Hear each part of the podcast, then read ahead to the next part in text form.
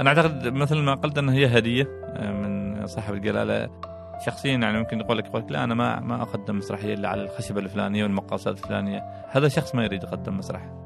إحنا الجائزة الكبرى اللي أنا أفتخر فيها دائما أن إحنا ما زلنا بإنسانيتنا البسيطة، ويمكن ما كان النصر نصر داخل المحكمة بقدر ما كان هو نصر خارجها. وأنا أعتقد هذه يمكن صحوة مسرحية تدعونا إلى أن نهتم بالمسرح أكثر، وإحنا ما نبحث عن رجل مرحلة مؤقتة، لا نبحث عن رجل تاريخه. ممكن تقول كان حلال، كان حرام، كان غلط، كان صح في الأيام، يعني كان غير مألوف. يعني يجب أنها تكون كلها نشيطة، ما تكون فقط على الورق. حالة الحب اللي نعيشها داخل الفرقة هي السبب لكل شيء يحدث. فالمسرحيات يعني صار فيها فتور أن أنت تشتغل مشهد وتتوقف، تشتغل مشهد وتتوقف. أنا أعتقد أنه ما في وصول لأي مكان. ما أعتقد أن المسرح ترفيه، شخصيا لا أرى في المسرح أنه يكون ترفيه. أنت الآن جالس على كرسي خشبي، الكرسي الوحيد أمام مسرح خارجي صغير، قبل دقائق من العرض اللي ممكن يغير حياتك للأبد. ما حد حولك سوى القليل من الإضاءات المسلطة على المسرح، والكثير من الصمت وشيء من النسمات الباردة. القمر وحده يراقبك وينتظر معك. حصلت على التذكرة الوحيدة لهذا العرض من اتصال غريب قبلها ب24 ساعة، لما اتصل فيك صوت حاد يسألك وبكل برود: عندنا تذكرة للعرض المسرحي آخر الرجال المحترمين، وتكلفتها 50 ريال، وإذا ما عجبك العرض نرجع لك فلوسك. وببرود أكثر كان ردك: تم، على أمل أنك تشاهد مسرحية ببلاش. أنا سعيد جدا بهذا اللقاء، وإن شاء الله نكون خفاف عليكم وعلى المستمعين. إن شاء الله إن شاء الله، أكيد أكيد. أول شيء نهنيكم بمرور 25 سنة على تأسيس فرقة الدن. تستاهلوا كل خير حقيقة. الله يبارك فيك، وإن شاء الله تكون الأيام القادمة أكثر جهدا. هذا ما نتمناه بإذن الله. كنت أتواصل مع محمود يقول لي أنت جيت في وقت مناسب جدا يعني. أنا ما كنت أعرف صراحة عن احتفالكم هذا. والله كان هو يشغلنا من فترة، يعني من بداية السنة كنا نفكر إيش ممكن نسوي. ما كانت فكرة أنه يكون عندنا أسبوع، كانت أفكار مختلفة. يمكن المانع المالي كان هو يمنعنا أن نفكر في أو نطمح أن يكون الموضوع أكبر، لكن الإرادة كانت كبيرة أن يكون أسبوع، وكان وعسى إن شاء الله نصل إلى ذاك اليوم. حلو حلو حلو، ممتاز. نبدأ من قصة فرقة الدن. تأسست 94، حسب ما كنت تقول لي كنت صف السادس، صحيح؟ إيش اللي خلاك في صف سادس تفكر في شيء اسمه مسرح أصلا؟ يعني هو كانت الفكرة أو كان السؤال، يمكن الحديث دائما يقر بعضه: ليش لازم نسوي شيء معين وبينما في إمكاننا أن نسوي أشياء أخرى؟ وخاصة في الفترة هذه كان، وتحديدا قبل 94، كان في 92 يعني شباب صغار أو أطفال في الصف الخامس، صف الثالث ابتدائي، ويفكروا أنهم يعملوا شيء جديد. كان يلعبوا كرة قدم، يعني كانت الفكرة ليش كرة قدم، ليش ما شيء آخر؟ فالتفكير خارج المألوف كان هو يعني اللي دفعنا أن نتجه صوب المسرح. وإيش صار يعني 92 لين 94؟ من 92 ل 94 كان في فريق رياضي في البلد طبعا، وحاولنا ان احنا نقدم افكار ان نشارك الفريق في اي فعاليه يقيمها ثقافيه او شيء. طبعا قبلت افكارنا بالرفض، صغار هذيك الايام وما نعرف ولا اخره، فروح العب بعيد وانت ما تعرف هذا الشيء. فاستقلينا بانفسنا وفكرنا نعمل فريق صغير كذا من 5 أو 6 أشخاص. عملنا هذا الفريق واخترعنا له أن يقام في فعالية وفي حفل.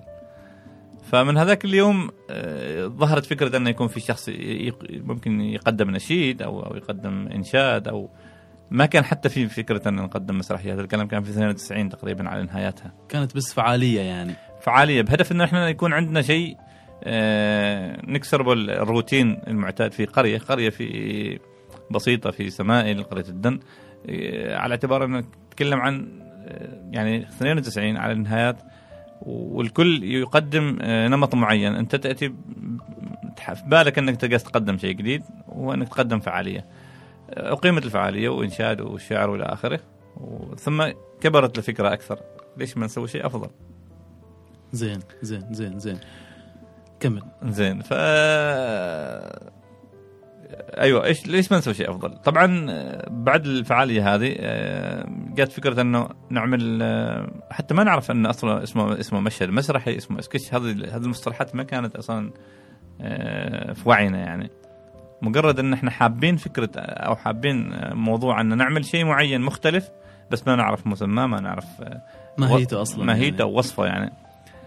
فعملنا المشهد البسيط دقيقة دقيقتين ثلاث ما أتذكر، وكان أتوقع في ذيك الأيام النمط المعتاد هو الشياب وشايب وبصار وكذا، فنجحت الفكرة تقبلها الشباب. أنت من كان معك؟ إدريس كان مع إدريس في ذيك الأيام، وأتذكر أنه كانت الفكرة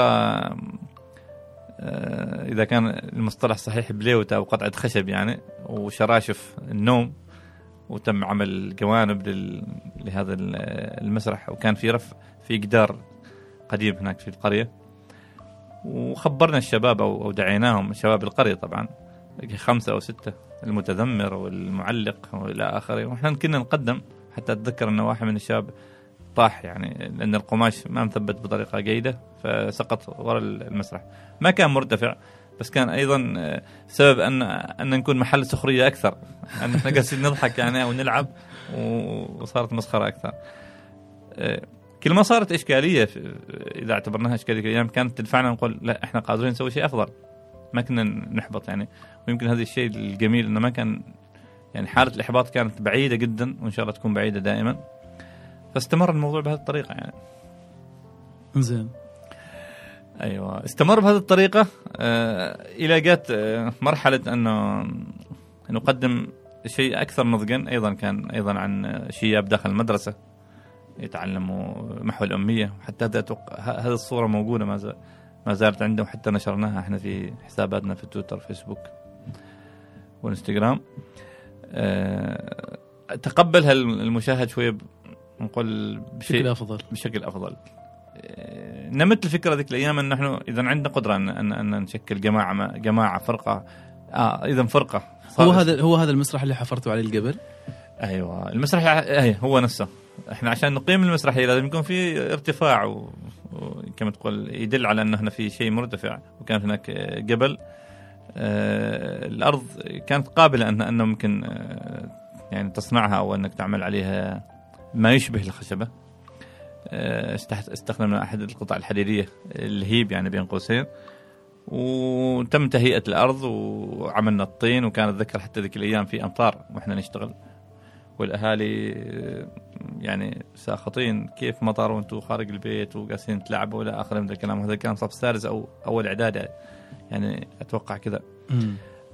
عملنا هذه الرفعة، ثم جبنا بقطع الزور أو النخيل يعني، ومعروف الدعون، عملنا ما يشبه المسرح من الجانبين والخلف. أفضل من قطع القماش أفضل من قطع القماش طبعا. وأيضا هذه الصورة موجودة ومنشورة أيضا في الفيسبوك وتويتر. إنزين، قدمنا العمل اللي ذكرته اللي هو عمل الشياب، أيضا تقبلوا الأهالي بصدر رحب أكثر، حضور أكثر يعني عن المرة الماضية، أكثر عن المرة الماضية. من هنا عاد بدأت فكرة أنه إذا إحنا عندنا قدرة يعني نؤسس شيء اسمه فرقة، اسمه إيش بالضبط، بس عندنا اجتمعنا وكنا نبحث عن مسمى. أتوقع هذا الكلام كان في شهر ديسمبر 94، كان الاجتماع. كنا نقول مو اسم هذا الكيان أو هذا الفريق أو هذا الجماعة، ما حتى كينونة هذا الشيء إحنا ما متضح لنا يعني. فمرت 24 ساعة، التقينا مرة ثانية، الله يذكره بالخير ناصر النبهاني هو من اقترح الاسم الحالي اللي هو فرقة الدن للثقافة والفن. فكان ذاك اليوم هو ولادة الاسم، كان تحديدا يوم 20/12/1994. يا سلام يا سلام يا سلام. ومن بعدها إيش صار؟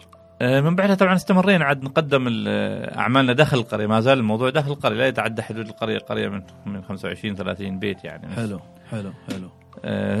بدأت تسمع نقول القرى الأخرى والنادي أنه في فريق مسرحي في الدن، وتم استدعائنا، كان في 95 في حفل للنادي، وايضا الصوره موثقه اظن، وحصلنا ذيك الايام على اول شهاده تقدير. يا سلام. قراء شغلنا، وكان مشاركتكم كان ايوه مشاركتنا، عملنا كان اسمه مسرحيه اسمها ارجوك يا ابي، كان يتكلم عن اهميه المذاكره والى اخره من هذا الكلام، كان ايام المدرسه. زين، هي هذيك الفتره اللي صارت فيها ضجه او صارت اشكاليه ما ادري او سوء فهم ايش تسميه يعني مع اهالي القريه؟ هي نفس الفتره كان اظن 95، عدد كبير من الاهالي او عدد اقل من كبير يعني زين ما تقبل فكره ان ابنائهم هم في يعني في قريه محافظه في ولايه سمائل، يعني ان يكون في حد يخرج عن المألوف ويسوي مسرح. المسرح كان ممكن تقول كان حلال، كان حرام، كان غلط، كان صح في تلك الايام، يعني كان غير مألوف، كان شيء ما مقبول، ما مقبول على مجتمع محافظ. فجو به هذا الكيان المسرحي وهذا التجمع برفض سواء من الاهالي من اولياء الامور. ايضا قبل ان نصل لموضوع الشكوى لاولياء الامور، احنا كنا حتى نستطيع أن الشخص مثلا يشارك في عمل معين أن نهربه من البيت من دون علم أهله، حتى فقط يشارك وثم يرجع مرة ثانية. فالموضوع موضوع الشكوى اللي وصلت حتى إلى مكتب الوالي هذيك الأيام، أنه الأهالي محتجين على الإزعاج وإلى آخره. اجتمع بنا كان مساعد الوالي هذيك الأيام، وتم حل الموضوع بأنه كل فعالية تقام تكون بمعرفة رشيد البلد وبعلمه، ويعني باستشارته حتى تكون الأمور منظمة. ومشت الأمور يعني، ونحل الموضوع هذيك الأيام. كان موضوع بسيط، ما أخذ منحة كبيرة. إنزين، والإشكالية الثانية اللي صارت 2000 وكم؟ 2009. إنزين، إيش اللي صار 2009؟ 2009 صارت يعني محاكمة رسمية يعني في محكمة ابتدائية في سمائل، أيضا عدد من الشباب القرية، وهذا الكلام في 2009. يعني احنا مفترض انكم خلاص تجاوزنا ذيك المرحلة، في وعي مختلف وفهم، والمشتكين ناس واعيين، ناس يعني سواء كانوا خريجين جامعات او غيره، بس ايضا كانوا محتجين على نفس الاحتجاج السابق، انه هذا يسبب لنا ازعاج ويسبب لنا الى اخره، وان الفرقة هذه غير مرخصة. وطبعا وصل الموضوع للمحكمة واكثر من جلسة. وزارة التراث والثقافة كان لها دور في تصحيح هذا الموضوع والاستشارة القانون. أيضا كنتم مسجلين وقتها خلاص في وزارة، مسجلين احنا من 98. من المشكلة الأولى احنا تم تسجيلنا في وزارة التراث، يعني كان التأسيس في 94 ثم التسجيل في 98، التسجيل الرسمي اللي يسمح من أو يتاح لكل فرقة مسجلة أنها تقوم بالعمل المسرحي المناط بها، مقابل أنها هي تشعر الوزارة بكل العمل، سواء كان النصوص المسرحية اللي تقدمها، أماكن العروض أو أي مشاركات. لازم وزارة التراث الذكرية تكون على علم. طيب، انتهت المحاكمة في 2009 أيضا لصالح الفرقة، على اعتبار أن الفرقة مرخصة رسميا، فرقة لها وزنها وثقلها، سواء كان داخل السلطنة أو استعدادها الأول للخروج خارج السلطنة، وكانت تصالح ذيك الأيام مع أيوة سفرة خارجية. أيوة. إيش قبل ما نتكلم عن مانشستر، إيش شكلت لك خروجكم من هذه القضية، وأنتم يعني نوعا ما منتصرين تعتبر يعني؟ هذا أكد في داخلنا نفس يمكن السقطة الأولى اللي كانت في 92، والاستخرية اللي تلقيناها من أهالي القرية.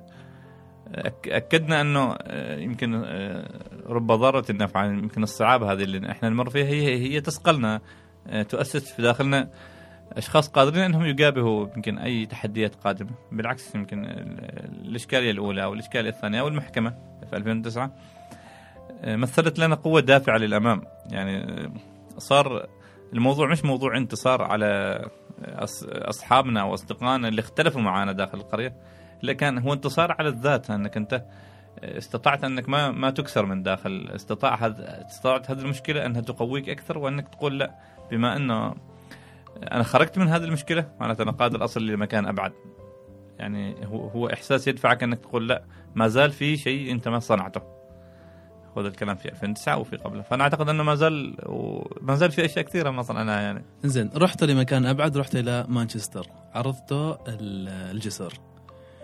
المشاركة الأولى خارج عمان، وما بس خارج عمان، خارج القارة يعني. رحت إلى بريطانيا، كيف إيش مثلت بالنسبة لك هذه المشاركة؟ ممكن تكون نقلة أولى، لأنه يمكن للفرقة نقلات نوعية كثيرة تحققت لله الحمد. بريطانيا كانت أحدها إذا ما كانت بداياتها، وكانت يعني كان ارتباطنا الأول أيضا مع سبلة عمان هو اللي مهد أن نحن نروح إلى بريطانيا. كان شراكة بينه وبين السبلة، وكانت ذيك الأيام طبعا ما في سوشيال ميديا، كانت سبلة عمان هي نجم الساحة، ومثل لنا يعني نقلة كبيرة بريطانيا. أولا كان العرض قدم للجاليات العربية، نعم، في جامعة مانشستر. أيوة. ردود الفعل، التعارف اللي حدث بيننا وبين أيضا بعض الأشقاء من الدول الخليجية وأيضا العربية، اللي فتحت لنا أبواب سواء كان في الدول العربية، دول المغرب العربي أو غيره. عودتنا أيضا من بريطانيا بعد هذه التجربة، وبعد أيضا انتهاء مشكلة المحاكمة، هذا مثل انتصار آخر، انتصار فني، أنك أنت رغم المشكلة اللي كان حدثت لك في هذيك الأيام، إلا أنك أنت وصلت إلى ما هو أبعد.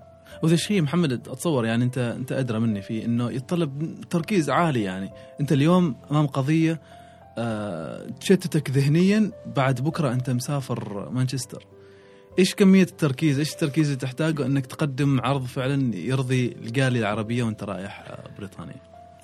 والله هو يمكن لأن الأمر موضوع الشكوى صار أمر مألوف فهي الشكوى الثانية كانت أو الثالثة، فالأمر أصبح ما بدك الصعوبة، تعودنا على الموضوع، فالأمر ما صار مقلق. وكنا واثقين أيضا أن أوراقنا المقدمة خلال المحاكمة أوراق يعني تشفع لنا بأننا ننتصر في النهاية.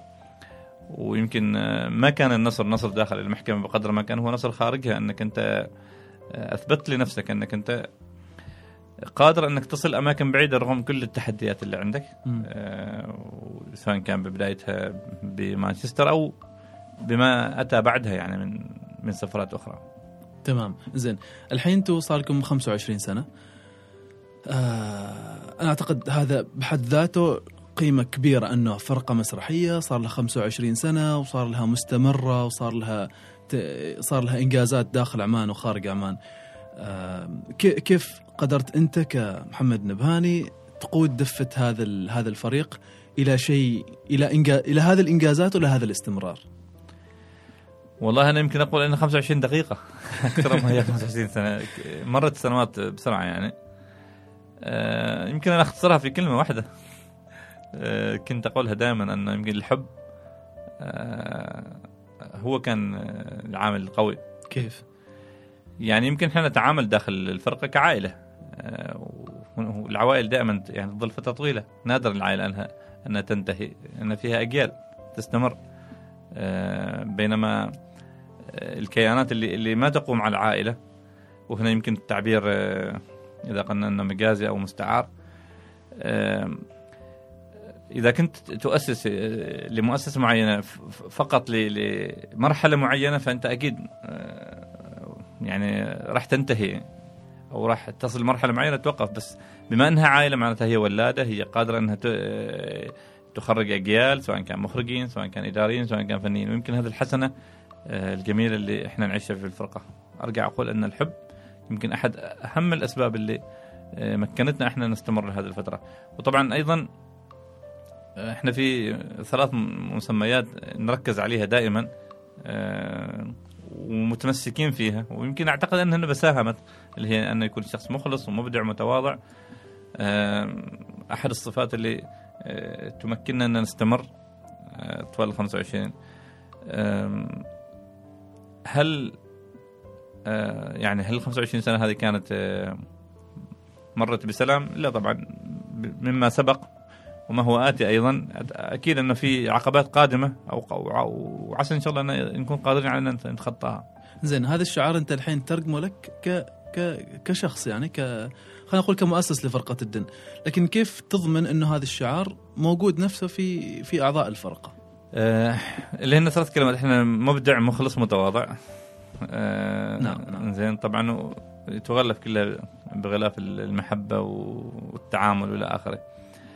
يمكن أيضا من خلال اختيارنا للأعضاء هذا يمكن. كيف تختاروا الأعضاء؟ نعاني شوية أو هم يعانوا مساكين حتى يكون عضو معنا في الفرقة.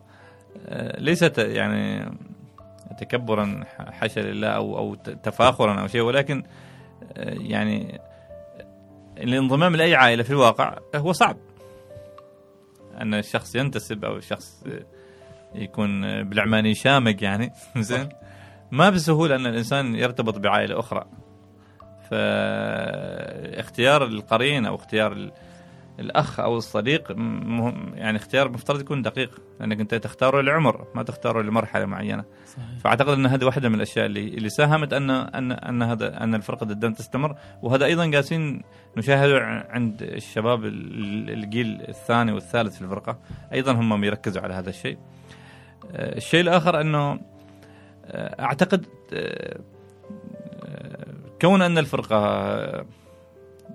ممكن المصطلح الصحيح تظهر الشباب أكثر من الآخرين، أتوقع أن هذه واحدة من الأشياء اللي تجعلها تستمر، أن الفكر الشبابي يغلب على الفرقة. جميل، بس بعدك ما قلت لي كيف تختار كيف نختار الأعضاء، كيف ممكن تقبل شخص؟ هو طبعا القبول العادي عن طريق التسجيل استمارة إلكترونية، ثم الشخص مضطر أنه يتواصل معنا خلال فترة 6 أشهر أو سنة ويشارك معنا في فعالياتنا ويروح ويحضر كل الفعاليات ويشارك خلال هذه السنة، أو بالحد الأدنى 6 أشهر هو تحت المتابعة من إدارة الفرقة أو من بعض الأعضاء لمعرفة أنه هل هذا يكون شخص من الأشخاص اللي ممكن نعتمد عليهم في الفترة القادمة، أو أنه فقط هو رجل المرحلة كما يقول. وإحنا ما نبحث عن رجل مرحلة مؤقتة، لا، إحنا نبحث عن رجل تاريخ أو رجل تكون مسيرته معانا طويلة. فلذلك يمكن سنة كاملة الشخص يعاني معنا، وإحنا يمكن نعتذر لكل اللي اعتذرنا لهم، ولكن إحنا كنا مضطرين أنه نكون دقيقين في الاختيار، دقيقين في التمسك بالأعضاء اللي نعتقد أنهم هم إخواننا للمرحلة القادمة. هي مش مسألة مجرد مسرحية وتقدم وبس، لا، هو شغف آخر أنك أنت تعيش كل هذه الحالة المسرحية وأنت تستمتع، أنت ما تأخذ هنا أجر مادي أو تأخذ مقابل. كم يأخذ المسرحيين عندكم؟ ما يأخذ شيء ماشي مسرح يأخذ فلوس يعني طوال العام إذا أخذ الممثل 50 ريال هذا يعتبر نعمة. إيش يخليه يبقى؟ الحب، ما أعتقد في شيء آخر. أولا حبه للمجموعة، حبه هو للعملية اللي هو يمارسه، سواء كان ممثل، سواء كان مخرج، سواء كان إداري. أنا أعتقد هو لو ما كان حاب هذا الشيء ما يبقى، وخاصة أنه هو بالعكس أحيانا مطالب أنه هو يدفع، وفي أشخاص لهم يعني فلوس على الفرقة ما قادرة ترجعها، وهم أصلا ما طالبوا بهذه الفلوس.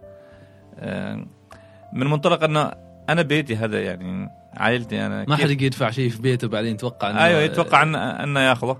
بس أحيانا لما يكون في بحبوحة وهي نادرة جدا أنها تكون موجودة، يعني نكون كريمين مع الشباب سواء كانوا ممثلين أو غيرهم، لأنه بعض الأحيان تكون في أعمال مدفوعة الأجر إذا كانت مع مؤسسة حكومية أو مع مؤسسة خاصة. لا، هنا يكون الحساب مختلف يعني. ولكن بالمجمل العام المسرحي العماني بصورة عامة ما يأخذ فلوس على التمثيل، هو يمارس شغف وحب وشيء في داخله، يعني المسرح يعني حياة أخرى، هو يحاول يعيش أكثر من حياة على الخشبة. جميل، زين. الحين تقول ماشي ماشي ماشي ماشي فلوس يعني بالمختصر، لكن كيف تسافر الفرقة وتشارك في مهرجانات دولية؟ هذه كلها تصور فيها تكاليف كثيرة، يعني خليك من سالفة عروض المسرحيات هنا والتكاليف الديكور وغيره، لكن المشاركات الخارجية. المشاركات الخارجية يمكن ما أعرف أنا هل كل الفرق تعمل مثلنا أو لا، بس إحنا مثلا في كل عرض نعرضه في عمان أكيد في مقابل، سواء كان بالتذاكر أو مقابل مقدم من سواء من جهة حكومية أو خاصة. كل المبالغ المتجمعة لعرض معين يتم نقول وضعها وتجميعها في صندوق، سواء كان في حساب بنكي أو في عند شخص معين، تجميع هذا المبلغ لهذا العمل المعين، يعني تجمع 100 ريال، 10,000 ريال، بغض النظر عن المبلغ المتجمع. هذا المبلغ هو يوجه بعدين للسفرات. هذا المسرحية لأن وجهت لها دعوة أنها تسافر إلى مصر أو إلى تونس أو إلى المغرب أو إلى رومانيا وغيره. المبالغ المتجمعة أو تم تحصيلها طوال 4 أشهر من العروض هي التي تسافر، هي تكون نتاج التذكرة أو نتاج الإقامة، وأحيانا نتاج أيضا مطبوعات، لأنك وأنت تسافر تحتاج تأخذ معك مطبوعات ولا آخر من أشياء كنوع من الترويج أيضا. فالمسرحيين أو المسرحية يعني تمول نفسها بنفسها. أحيانا في يكون رعاية أو سبونسر، وهذا يعني نادرة جدا وبشق الأنفس. الشركات للأسف يعني غير داعمة للمسرح وإذا كان للثقافة بصورة عامة. فالمسرح يعتمد على نفسه بنفسه حتى ينتج عمل داخل عمان أو حتى يسافر خارج. انزين فآليتكم في تمويل مشاركاتكم الخارجية هي عن طريق عروضكم المسرحية، عروض المسرحية الداخلية. نعم. انزين الآن أنتوا يعني صار لكم مشاركات خارجية، وبعد ذلك صار في توجه أو خطة أنكم تسووا مهرجان، أنتوا تنظموا مهرجان هنا داخل عمان. كيف كانت تجربتكم الأولى؟ المهرجان طبعا مر بعدة مراحل. الفكرة واحدة أخذت وقت، يعني الفكرة كانت من 2012 تقريبا، ولما خاطبنا الجهة المسؤولة بأننا نريد نعمل مهرجان دولي. كانت الفكرة أنه الرد ما كان بالموافقة وما كان بالرفض، وكان كأنه إشارة أنه كيف أنتم ترغبوا في عمل مهرجان دولي وأنتم ما عملتوا أي مهرجان محلي أصلا، من أنتم حتى تكون لديكم القدرة أنكم تقدموا مهرجان دولي. فتوصلنا، وبالمصادفة كانت قرار يعني نقول قرار شبه النهائي صار خارج السلطنة. احنا كنا في مشاركة أيضا في إيران في 2015، فاجتمعنا هناك وقررنا أنه لا، المهرجان راح يقام في الشهر الفلاني، وخاصة أن احنا في إيران شاهدنا بعض التجارب اللي عززت شغفنا أن لازم يقام مهرجان الدن بالكيفية الفلانية. وخاصة أنه أيضا لما جت فكرة إقامة المهرجان ما جت فكرة إقامته بطريقة تقليدية أنه يقدم مهرجان لمسابقة واحد، كان لابد أن يكون في شيء مختلف. ودخل في مسرح الشارع، وكان أول إيذان لدخول مسرح الشارع لعمان، وما أعرف هل هو أول دخول في الخليج. فنظمنا المهرجان أيضا كان بدعم بسيط من الشركات وبرواتب أعضاء الفرقة، وأيضا صاحبة سمو السيدة الدكتورة تغريد التركي آل سعيد أيضا لها دور في تمويل المهرجان. ولكن بصورة عامة المهرجان قائم على جهود الشباب، على رواتبهم، وحتى في نهاية المهرجان انتهى المهرجان وكان في دين وصل لحوالي 4800 تحمله أحد الأعضاء، حتى ما ندخل في مشاكل قضائية أو شيء. هذه كانت تجربتنا بالنسبة للمهرجان الأول. واستمر طبعا موضوع المهرجان الثاني والمهرجان الثالث. ما زال الدعم المالي المقدم من الشركات يعني لا يرقى أبدا أنك تقول أنه هو دعم. صار عربي، بعدين صار عربي للدورتين، والآن نستعد أنه يكون دولي إن شاء الله في 2020. حلو. وتجربتكم قياسا بالمشاركات اللي شاركتوها خارج عمان، تجربتكم كتنظيم للمهرجان سواء عربي أو دولي. نحكم على التجربة قصدك أو؟ أيوة، أنت الحين كمنظمين كيف تقيسوا تجربتكم أو نجاحها بالمشاركات اللي شاركتوها خارج عمان؟ هو يمكن أنا أقيسها بردود الفعل وأيضا برغبة المشاركة. يعني في كل مهرجان في استمارة للتسجيل تتم من خلالها تسجيل الفرق من خارج السلطنة، وأيضا من خلالها أنت تقيس مدى الرغبة في المشاركة. دائما لما يكون في رغبة المشاركة عالية معناته أنك تحققت جهد أو إنجاز كبير في أن أنت مهرجانك صار مهرجان معروف، مهرجان له قيمته. لذلك الفرق العربية المسرحية ترغب في أنها تشارك، وهذا لاحظناه في ارتفاع عدد الفرق المسجلة في المهرجان الأول كانت قاربت 100 أو أقل 100 في 80 عرض. المهرجان الثاني وصلت 108، الثاني عربي قصدي. والآن إحنا في مهرجان الدن الدولي ما زال عندنا 3 أشهر حتى تغلق يعني نقول منفذ التسجيل، وإحنا متجاوزين 90 عرض ما شاء الله، وعروض أجنبية وعربية. فالإقبال الكبير على المهرجان دليل على أن المهرجان ناجح. أيضا ردود الفعل العربية من خلال اللقاءات، التصاريح الصحفية، الأحاديث الجانبية اللي حدثت بيننا وبين الضيوف تدل على أن المهرجان يعني لله الحمد كان من المهرجانات المميزة واللي أحدث نقول إحساس إيجابي لدى المشاهدين العرب أو المتابعين العرب، وخاصة أن في الدول العربية صار للمهرجان اسم كبير، والحين احنا نؤسس أن يوصل نقول لمستوى عالمي إن شاء الله، وهذا ما نطمح أن يكون بإذن الله. ممتاز ممتاز ممتاز. زين، خلينا نرجع للشأن المحلي والمسرح في عمان. إيش ينقصه؟ طبعا من غير الفلوس بالمحل كذا جدية المشتغلين. يعني طبعا أنا أعتقد أن الدعم المالي في المرتبة الأولى هو أهم شيء، ثم يجي جدية المشتغلين في الشأن المسرحي. يعني الفرق المسرحية عددها 40 فرقة في عمان. هل كل الفرق بنفس النشاط؟ للأسف لا. هل كل الفرق قاعدة تبذل جهد؟ للأسف لا. طبعا يأتي متحدث آخر يقول لك كيف تريد فرقة أنها تشتغل وهي ما تعطى مقابل مادي. صحيح هذا الكلام، ولكنه من الصعب جدا أن توجه المبالغ لكل فرقة وهي أيضا غير نشيطة. أنا أعتقد أنه يجب أن يثبت الإنسان نفسه، يجب أن يعني أن ينحت الصخر إذا كان المصطلح صحيح. اصنع نفسك بنفسك، وأعتقد أن العالم راح يلتفت لك وراح يقدم لك، سواء كان الدعم المالي أو الدعم المعنوي. محتاجين جدية فعلا كبيرة في موضوع الفرق المسرحية. هناك فرق مسرحية يعني سواء كانت الدن أو فرق أخرى بذلت جهود كبيرة وحققت إنجازات داخل السلطنة أو خارجها. بقية الفرق الأخرى محتاجة أنها تبذل جهد أكبر. وأعتقد وزارة شؤون الفنون أكبر هدية قدمت للمسرحيين، مفترض أنهم يضاعفوا الجهد أكبر. توني كنت بسألك إيش مثل لك هذا الشيء، يعني وزارة شؤون الفنون؟ أنا أعتقد مثل ما قلت أنها هي هدية من صاحب الجلالة، إيمانا منه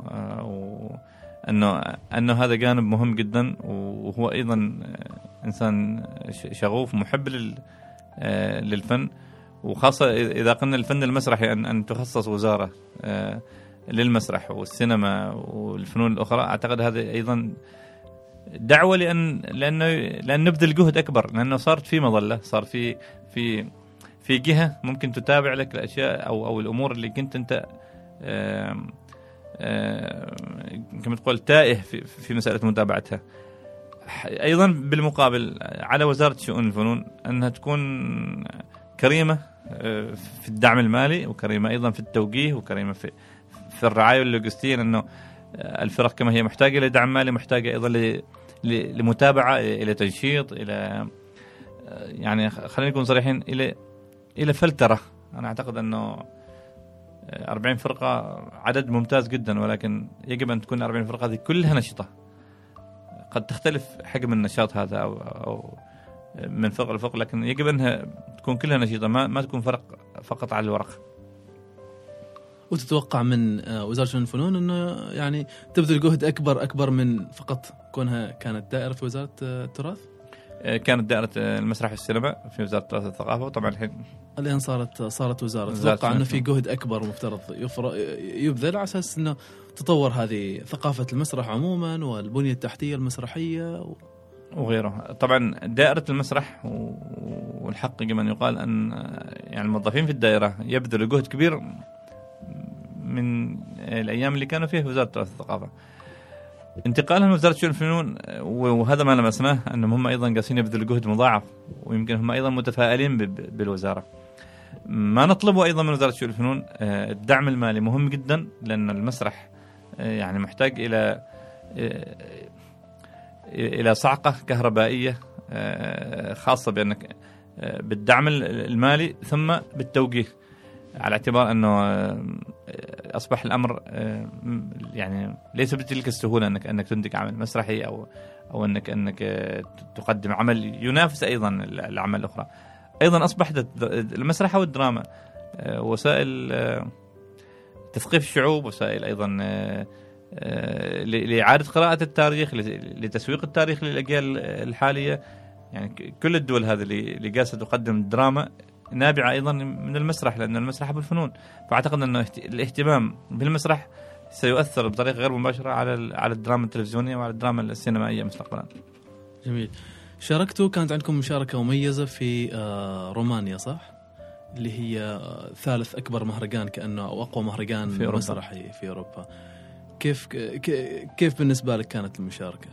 والله رومانيا كانت أيضا محطة فارقة في تاريخ الفرقة. محطة فارقة أولا كون المهرجان مهرجان كبير جدا، يعني 1,000,000 مشاهد تقريبا عدد اللي تابعوا كل الفعاليات بين مسرح الشارع ومسرح الصالات ومسارح المختلفة، فعاليات يومية، مسارح مختلفة، محاضرات إلى آخره. اختيار فرقة مسرح الدن وبالذات مسرحية لقمة عيش مع أيضا عرض كويتي، أنا أعتقد كان أيضا تكريم للجهد المسرحي العماني أنه يصل إلى هذا المهرجان، وهذا أيضا إثبات أنه يعني أنت ممكن تصل لأماكن بعيدة بأبسط الوسائل والطرق بجهدك أنت الذاتي. يعني مسرحية لقمة عيش عمل ماليا غير مكلف، ولكنه في جهد فني عالي جدا، في رؤية إخراجية وفي اجتهاد بصري جميل، أوصلوا إلى مهرجانات في الكويت، في شرم الشيخ، ثم راح رومانيا، وإن شاء الله في مشاركة قادمة أيضا للعمل. فأنا أعتقد أنه ما كل عرض مسرحي يحتاج إلى مبلغ مالي فقط، لا، أحيانا يحتاج إلى أكبر من المبلغ المالي، هو الفكرة وطريقة صناعة هذه المسرحية حتى تصل للآخر. في لحظة اختيار لقمة عيش كان المشاهد العمل يعني لا يفهم اللغة العربية، والعمل كان غير مترجم، واختار العمل مباشرة وقال أنا أرغب بهذا العمل أن يشارك معي في رومانيا. وهذا الكلام كان في شرم الشيخ. ردود الفعل اللي سجلناها أيضا بعد مشاركتنا في رومانيا من الجماهير أيضا تدل على أن المسرح العماني ما ينقصه أبدا إلا فقط أن يتم الثقة فيه ويتم دعمه ماليا. ويمكن أن أرجع وأقول أن المسرح ليس ترفيه، تعدى مسألة الترفيه، هو حاجة ملحة سواء كان للمدارس سواء كان لتوعية الشعوب. يعني الموضوع يتعدى موضوع مجرد أن أشاهد مسرحية حتى أضحك، لا، هو حاجة مجتمعية يجب الاهتمام بها كما يتم الاهتمام بأي شيء آخر. ترفيه ولا رسالة؟ ما أعتقد أن المسرح ترفيه شخصيا، لا أرى في المسرح أنه يكون ترفيه. ناس تروح وتضحك، يعني تطلع مسرحها يعني مستانسة. هو في مسرح الآن أصبح ترفيه وتهريج، يعني سواء كان في بعض المسرحيات في عمان أو بعض المسرح في بعض الدول الخليجية. يعني فأنا ما أعتقد أن المسرح يجب أن يكون تهريج أو ترفيه. إن كان في ترفيه مفترض تغلف الرسالة أو تكون بعمق الرسالة تصل للمشاهد. وأيضا ما مهمة المسرح أنه يوجه المجتمع أو أنه يعلمهم أو أنه يعيد تربيتهم. هو أحد العناصر اللي تساهم في إثراء ثقافة المتلقي، كما في ثقافة رياضية ووعي واهتمام، أيضا في ثقافة مسرحية وموسيقية وغيرها. فالمسرح مهم جدا، وخاصة أنه من خلال ممارستنا من خلال متابعتنا للشأن المسرحي في عمان في اهتمام مسرحي غير طبيعي ومنقطع النظير في الكليات والجامعات، وعدد الجماهير قاعد يتزايد. وأنا أعتقد هذه يمكن صحوة مسرحية تدعونا إلى أن نهتم بالمسرح أكثر. جميل جميل. اليوم محمد النبهاني يدعم كثير من المسرحيين حتى خارج فرقة الدن. إيش يخليك تسوي هذا الشيء مع كل الضغوطات والالتزامات اللي عليك في داخل الفرقة، إلا أنك يعني أي حد يجيك من خارج الفرقة؟ يعني هذا اللي عرفته أنا شخصيا. يعني شوف، أولا ليش ما نساعد الآخر؟ هذا يعني بصورة عامة ايش يمنعني ان انا اساعد؟ مش انا، اي شخص يساعد شخص اخر، ما اعتقد في شيء يمنعه الا اذا كان في مانع يعني قاهر، واسقط هذا الشيء على المسرح. اذا اي انسان عنده قدره ان يقدم للاخر معلومه او يقدم له استشاره او يقدم له اي خدمه تساهم في انه يثري هذا الجانب، يعني ثراء المسرح او نجاح المسرح ترى نجاح اي فرقه اخرى. يعني ليس صحيح انه يجب ان فقط ان تكون الدن هي الاوحد وهي الافضل وهي، لا، هذا اعتقاد خطا. يعني يوم يكون عندك 100 فرقه قويه انت صح، وليس يكون عندك فرقه قويه واحده والبقيه فرق ضعيفه، هذه حاله غير صحيه. يجب ان يكون الكل اقوياء فنيا، اقوياء اداريا وغيره، حتى تكون الساحه العامه متنفس، وبعدين المشاهد يحكم، انا اشاهد هذه الفرقه او اشاهد الفرقه الاخرى. اعتقد ان هذا الصح اللي المفترض يصير. هل جالس يحدث هذا الشيء؟ اتمنى انه يحدث، سواء كان مع الدن او مع الفرق الاخرى، ان الكل يقدم دعمه للاخر. وهنا يمكن ما الدعم المادي، يمكن الاخر عنده فلوس بس يمكن ما عنده فكره وما عنده طريقه صنع هذاك العمل. ف المساعده للمصلحه العامه، يعني انت بالامكانيات اللي وصلت لها في 25 سنه، تعتقد انه اي حد يجيك محتاج حاجه في المسرح، سواء الكليات او فرق اخرى، ما عندك اي مشكله انك يعني تقدم لهم يد المعاونه؟ يعني اكيد، لكن طبعا لو يحا فرقه الدن طبيعي ولا يزعلوا عليك ولا يزعل علي، لانه طبعا صحيح هذيك مهمتك الرئيسيه. يعني ايوه طبيعي انك اي طلب ياتيك يعني تضع في ميزان، هل هذا يؤثر علي ايضا انا في ان انا انسحب من شغلي هنا وارتباطي هنا واروح مع الشخص هذا؟ هي مقياس كذا، لان في النهايه انت العائله هذه اللي تنتمي لها هي تحتاج لك اكثر، انت تساعد الاخرين لكن وفق وقتك وامكانياتك الاخرى. يعني صحيح. الرئيس، من الرئيس؟ ما حد رئيس الشباب يلقبوك الرئيس داخل الفرقه، زين ايش يعني لك ذا الشيء؟ ما احب انا هذا الاسم على فكره، ويعني لو بيدي هذا الشيء كنت اتمنى ينهون محمد. ليش انا ليش رئيس؟ لازم محمد كمان، انت اسمك سالم، يعني ليش لازم اكون مختلف عنهم؟ ما اعتقد في سبب، شخصيا ما اعتقد في سبب انه يكون لازم. انا متاكد انه لو سالناهم بيكون في سبب، يعني لكن هو طبيعي من منطلق الهيكله الاداريه، هذا رئيس هذا نائب رئيس، بس شخصيا انا ما احب. خليك من مساله التنظيم الاداري. يعني ما تعتقد انك صنعت هذا الجو معهم في 25 سنه، يعني او لقيت بعد 25 سنه انك صنعت هذا الروح ما بينهم تخليك اهل مثل هذا اللقب؟ يعني والله هو شوف، احيانا انت يعني تحب تنادي الشخص بطريقتين، يا باللقب اللي هو يحبه يا باللقب اللي انت تحبه له، فعاد ايهما هم يعني واضعين في اي واحده من الحالتين هذه ما اعرف. بس انا اللي متاكد منه انه ارجع لنفس الكلمه اللي قلتها سابقا، يمكن حاله الحب اللي نعيشها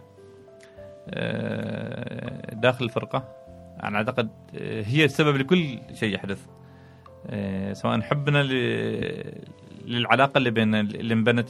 يعني احنا مثلا في بيني وبين بعض علاقه مدتها 25 سنه من تاسيس الفرقه الى اليوم، بعضهم 10 سنوات، بعضهم 6 سنوات، بعضهم 7 سنوات، ولكن انت ان يدخل شخص من 5 سنوات وتحسه كانه من 25 سنه، هذا ايضا انجاز، لانك انت كل السنوات القديمه ثابت، كل السنوات القديمة ذابت، لأنه الحالة اللي هو عاشها معك في الفترة القصيرة هذه أشعرتك أنه هو كأنه من معك من 25 سنة. والدليل على أنه وسبب قصدي المحبة وطريقة التعامل وطريقة إيصال الفكرة. فأعتقد كلمة الرئيس يمكن من حب تقال، بس أنا أحب أن ينهمون محمد أفضل يعني إنزين خليك من الرئيس. محمد الممثل والمؤلف والمخرج، أيهما أقرب إليك؟ والله أنا ما حبيت نفسي لما شفت فيديو وأنا أمثل صراحة، يعني برغم أن الشباب يقولوا في ذيك الأيام أنه تمثيله زين أو ما زين، بس أنا ما حبيت نفسي ممثلا. يعني يمكن مؤلفا ومخرجا ممكن، بس ممثلا لا. والله أنا أتوقعك، أنا وأنت مؤسس فرقة من 25 سنة، أتوقعك أنك أنت تحب التمثيل، وأنت يعني التمثيل بالنسبة لك كل شيء. لكن بالنسبة لك إيش يعني مؤلف ومخرج؟ مؤلف مخرج تقريبا هي بالنسبة لي الأقرب يعني.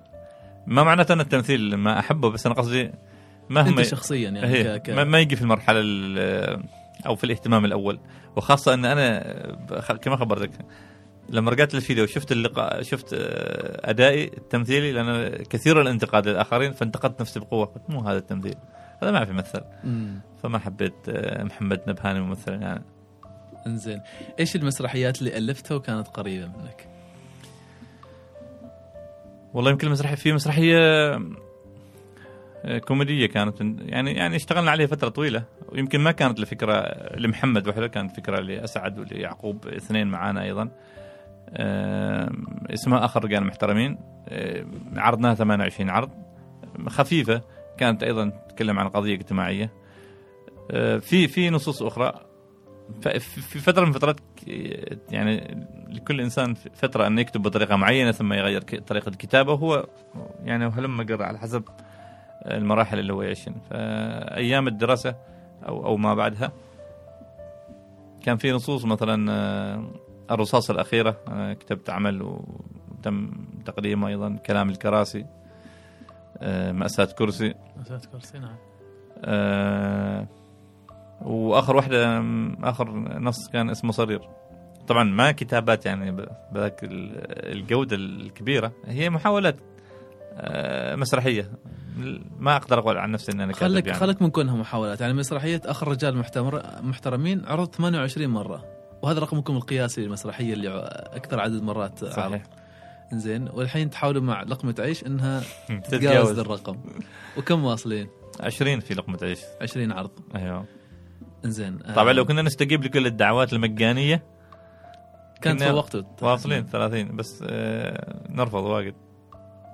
بالنسبة لك كيف، إيش هي الأماكن اللي تقبل إنك تعرض فيها، وإيش اللي لا، وإيش كيف تحدد إنه والله نعرض هنا أو ما نعرض؟ هو أولا الوعي المسرحي للجهات يعني نقول الطالبة للعروض أو المستقبل للعروض صار أكثر وعيا، أكثر فهما، لأن المسرحيات أولا ما تقدم مجانا، وهذه يمكن هذه نقلة كبيرة. ما عندنا أي تحفظ أن نعرض في أي مكان يعني. تخيل إن إحنا عرضنا مرة واحدة في عيد ميلاد. يا سلام. محظوظ هذا صاحب العيد ميلاد. أحد أولياء الأمور كان في والد ابن خالد، وكنا عندنا عرض مسرحية أطفال، فحب أن يهدي والده مسرحية، وهيئنا البيت، وفعلا اشتغلنا على بيته. كان استغفر الله، كان في الجمعية، في الجمعية في والد ابن خالد، اشتغل العمل خصيصا لولده. عجيب. فما في اي مشكله انك تعرض في اي مكان، مقابل ان المكان مهيئ يكون طبعا بابسط الاشياء اللي تسمح، ويتناسب ايضا مع الظروف، كون الشباب ايضا غير مفرغين يعني، غير متفرغين من جهه عملهم. فاحيانا بعض الاحيان، وهذه نادره لانهم قاسين يصارعوا مساله التفرغ، قليل نرفض العروض بسبب الجهات العمل يعني. الجهات العمل إلى حد ما متساعدة إلى حد ما. إنزين، عادة في خلال الفترة الواحدة كم مسرحية تكون عندكم جاهزة للعرض؟ يعتمد على الوقت يعني. مثلا أولا صناعة مسرحية من الصفر هي كذا فكرة، يمكن أنت تكون مخطط لأن في مهرجان الفلاني أنا أشتغل مسرحية، وأحيانا لا أنا أشتغل مسرحية لأن أريد أتنقل بها من ولاية لولاية ولا آخر، وحتى مشاركات خارجية خاصة لمسرحية الأطفال. في مسرحيات أنت تصنعها لأنه لا بد أن تصنع مسرحية أطفال في العام. إحنا صار عندنا كنوع من الالتزام أنه في كل سنة لا بد أن ننتج عمل مسرحي للطفل. الحين نشتغل على العمل الرابع، فهو صار التزام. وهذه المسرحيات أحيانا أيضا قدمنا عمل في ساحة الطابور المدرسة، مسرحية أطفال، هالكلام من حوالي سنة تقريبا أو سنة ونص. فما في مكان يعني، جالسين نكون مرنين أن نوصل المسرح إلى أي مكان ممكن أن نوصله. وأتذكر أيضا كنا رحنا طبعا جبل الأخضر، عرضنا مسرحية، الكلام 2007 تقريبا، ولأنه المدرسة ما فيها مسرح عرضناها على ساحة طابور في الانترلوك يعني، في الأرض. فكل مكان ممكن تعرض مسرحية. هذا اللي يعتقد أن المسرح ممكن. شخصيا يعني ممكن يقول لك لا أنا ما أقدم مسرحية إلا على الخشبة الفلانية والمقاسات الفلانية. هذا شخص ما يريد يقدم مسرح، وممكن يريد يقدم مسرح لكن يضع عقبات شوية. أصلا أنت تذهب للمسرح لأنه في حلول كثيرة، فليش أنت تضع فيه عقبات؟ هو حلول، هو حل وهروب من أشياء كثيرة أنت تهرب منها من حياتك، سواء كان نفسية أو غيرها أو غيرها. تصنع النهايات لنهايات أنت يمكن في الحياة ما حب نهاية معينة، فروح تصنع لها نهاية في المسرحية أنت تتوافق مع نقول قناعاتك أنت، سواء كانت العاطفية أو السياسية أو النفسية أو غيرها. فالمسرح الحل وليس العقدة. طيب زين. في موضوع دائما نتناقش فيه إنه مسألة تصوير المسرحيات. هل ينظر محمد النبهاني على أن المسرح هو أنك تجلس في الكرسي أمام العرض مباشرة، أو أنه عادي يكون مصور ويعرض على يوتيوب مثلا؟ يعني أقول هذا الكلام مثلا إحنا اليوم نبغى نشاهد مسرحية باي لندن، ممثلين يمكن أغلبهم متوفين، بس اليوم إحنا نقدر نشوف مسرحية باي لندن ونضحك على نفس النكت يعني. لكن بالنسبة لنا أو المسرح العماني قل المسرحيات اللي ممكن نشاهدها على اليوتيوب. بالنسبة لك إيش وجهة نظركم يعني في الموضوع هذا؟ طبعا أنا واحد من الأشخاص اللي ما أفضل أن المسرحيات تشاهد على اليوتيوب، أنا شخصيا فما أراها يعني، مش معناه صحة وغلط، أفضل أشوفها على الخشبة أكثر مما أشوفها على الشاشة سواء تلفزيونية أو اليوتيوب. لكن من منطلق الإشارة اللي انتقلتها أنه في أشخاص غير ما في مجال أنك تشوفهم، وأحيانا أنت أيضا تريد تشوف المسرحية مرة مرتين ثلاث، فاليوتيوب صار حل أو التلفزيون صار حل. بس هل وهذه الإشكالية اللي وقعنا فيها في فترة من فترات، أنه تم تصوير مسرحيات في قناة عمان الثقافية ولهم الجهد الكبير طبعا ما قصروا، ولكن يعني أنا أعتقد أنه كان في طريقة ممكن يعني، أو كان في مجال أنها تقدم أو تصور بطريقة أفضل. أوكي. طريقة التصوير، لأنه كانت المسرحية إحنا كنا نشارك، مثلا الدن قدمت 4 مسرحيات وفرق أخرى قدمت برنامج اسمه براويز. نعم. زين، لأنه وأنت تشاهد المسرحية بعد ما تم أولا، وأنت تشتغل المسرحية خلال التصوير، يتم تقطيع المسرحية خلال التصوير أكثر من مرة، وقف نعيد المشهد عشان كذا. فالممثلين كل اللي رايحين ممثلين مسرح، ما متعودين على كتة التلفزيون. فالمسرحيات يعني صار فيها فتور أن أنت تشتغل مسرحية وتتوقف وتشتغل مشهد وتتوقف وتشتغل مشهد وتتوقف. ما صار لون شوت هذا الواحد اللي المسرحية طويلة وأنت كمخرج خذ الزوايا اللي تعجبك وفق الرؤية الإخراجية. فظهرت المسرحيات بعدين بجودة أقل. أيوة. يعني ما كان في تصوير متخصص خلينا نقول للمسرح. التصوير التلفزيوني غير، مصورين متخصصين، ولكن قصدي طريقة التصوير، أنه المسرحية باي لندن أو المسرحية أنت ذكرتها هذه عرضت والتلفزيون جاي يصورها وهي معروضة. نعم. العرض الرسمي.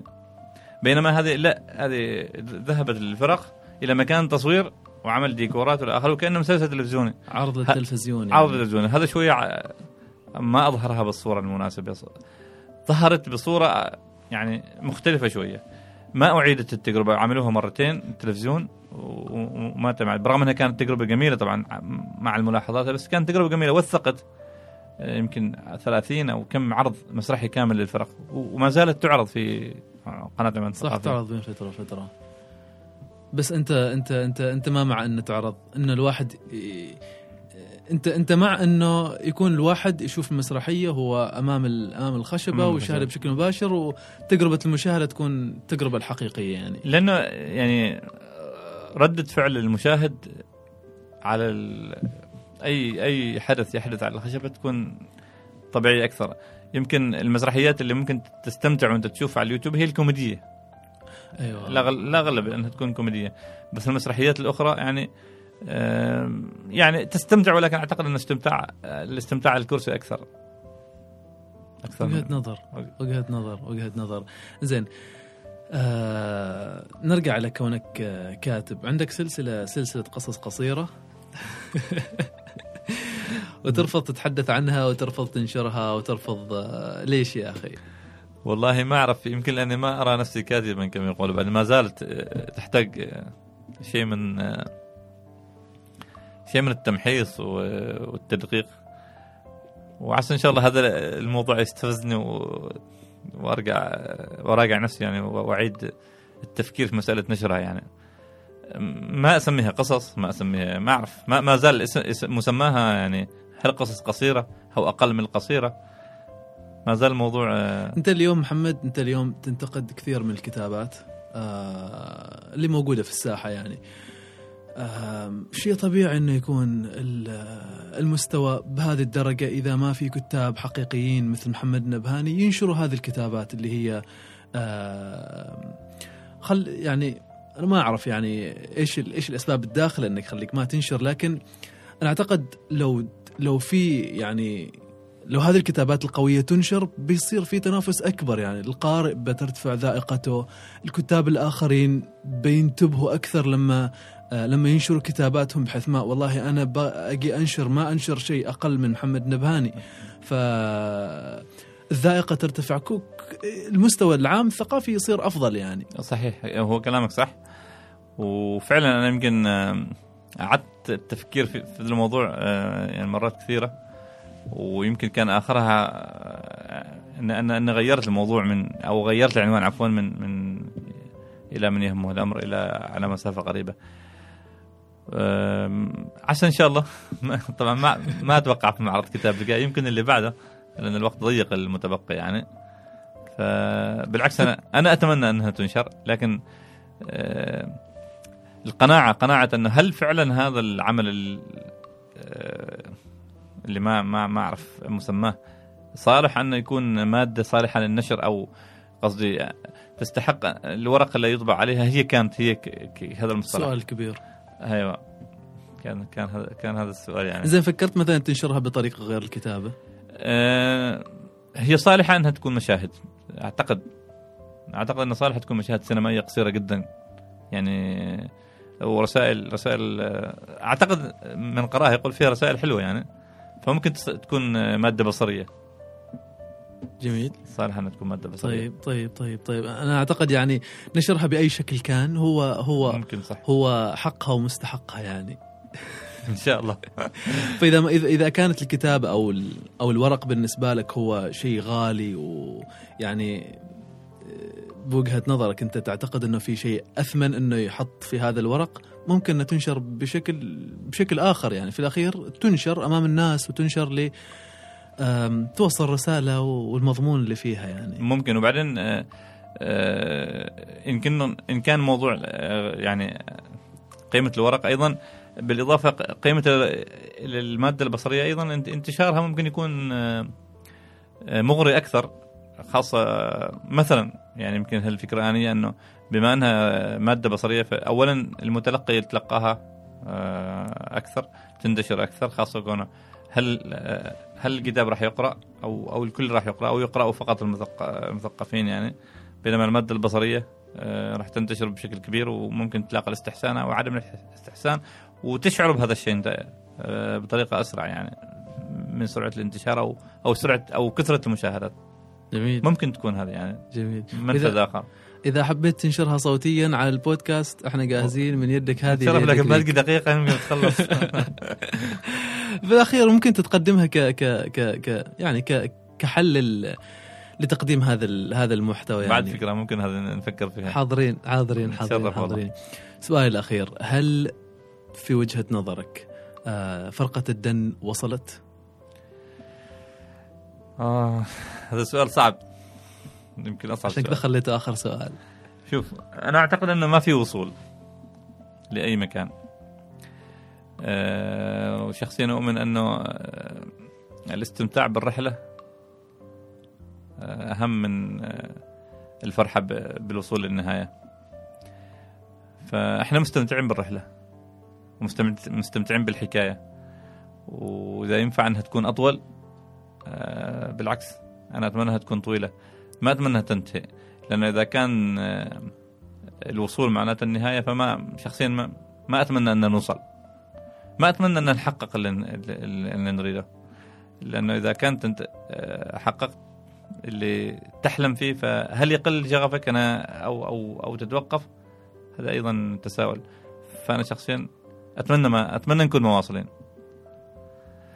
حتى نستمر أن نسرد الحكاية ويعني ونفتح لها صفحات، ونفتح لها يمكن مسارات جديدة ونخلق شخصيات لهذا الحكاية، وتستمر الحكاية إلى ما لا نهاية. أنا أعتقد أنه هو ذو الوصول الحقيقي. وكنت أنا أقول أيضا أنه في 25 سنة يمكن حققت الفرقة جوائز داخل السلطنة وجوائز داخل خارجها وجوائز كثيرة، بس بالنسبة لي هذه كلها يعني ما أحب أن أتكلم عنها لسبب واحد، أنه إحنا الجائزة الكبرى اللي أنا أفتخر فيها دائما أن إحنا ما زلنا بإنسانيتنا البسيطة. يمكن هذه أهم جائزة إحنا نفتخر فيها، وأعتقد أنه هي الجائزة اللي مفترض إحنا نحافظ عليها، ومفترض تستمر، ومفترض يعني يبنى عليها. ممكن أي إنسان يحقق أي جائزة، أي حد آخر يحقق أي جائزة في يوم أو في سنة، بس هل يستطيع أن يحقق سيرة أو حكاية طويلة بنفس الأشخاص لفترة أطول؟ فأنا أعتقد كنت أقولهم دائما أن النجاح الحقيقي أن تبقى مع من تحب لأطول فترة ممكنة. فبقاءنا مع بعض ل 25 سنة، وهل نستطيع أن نبقى لفترة أطول؟ أنا أعتقد هذا النجاح اللي مفترض إحنا نحافظ عليه. ما نريد نوصل، خلينا مستمرين. جميل يا محمد، جميل. احنا حلقتنا وصلنا إلى النهاية. للأسف إن حلقتنا لها نهاية. شكرا يا محمد. الشكر لك. ويعني مفترض ما يكون اسمه قفير، مفترض يكون شيء أكبر، لأنه الساعة اللي يعني برنامجكم أو يسعها تتعدى من حجم القفير الصغير يعني إلى حجم أكبر. بعدنا أقول حكاياتكم جميلة جدا. ابحثوا عن حكايات أخرى، وتأكد أنه القفير دائما يعني تحمل فيه الثمرة الناضجة والأفضل، وأنتوا دائما يعني ما تقدموه هو الأفضل. حسن ظن منك يا محمد، يعطيك العافية وشكرا على وقتك. الشكر لك، وأعتذر على الإطالة. بارك الله فيك.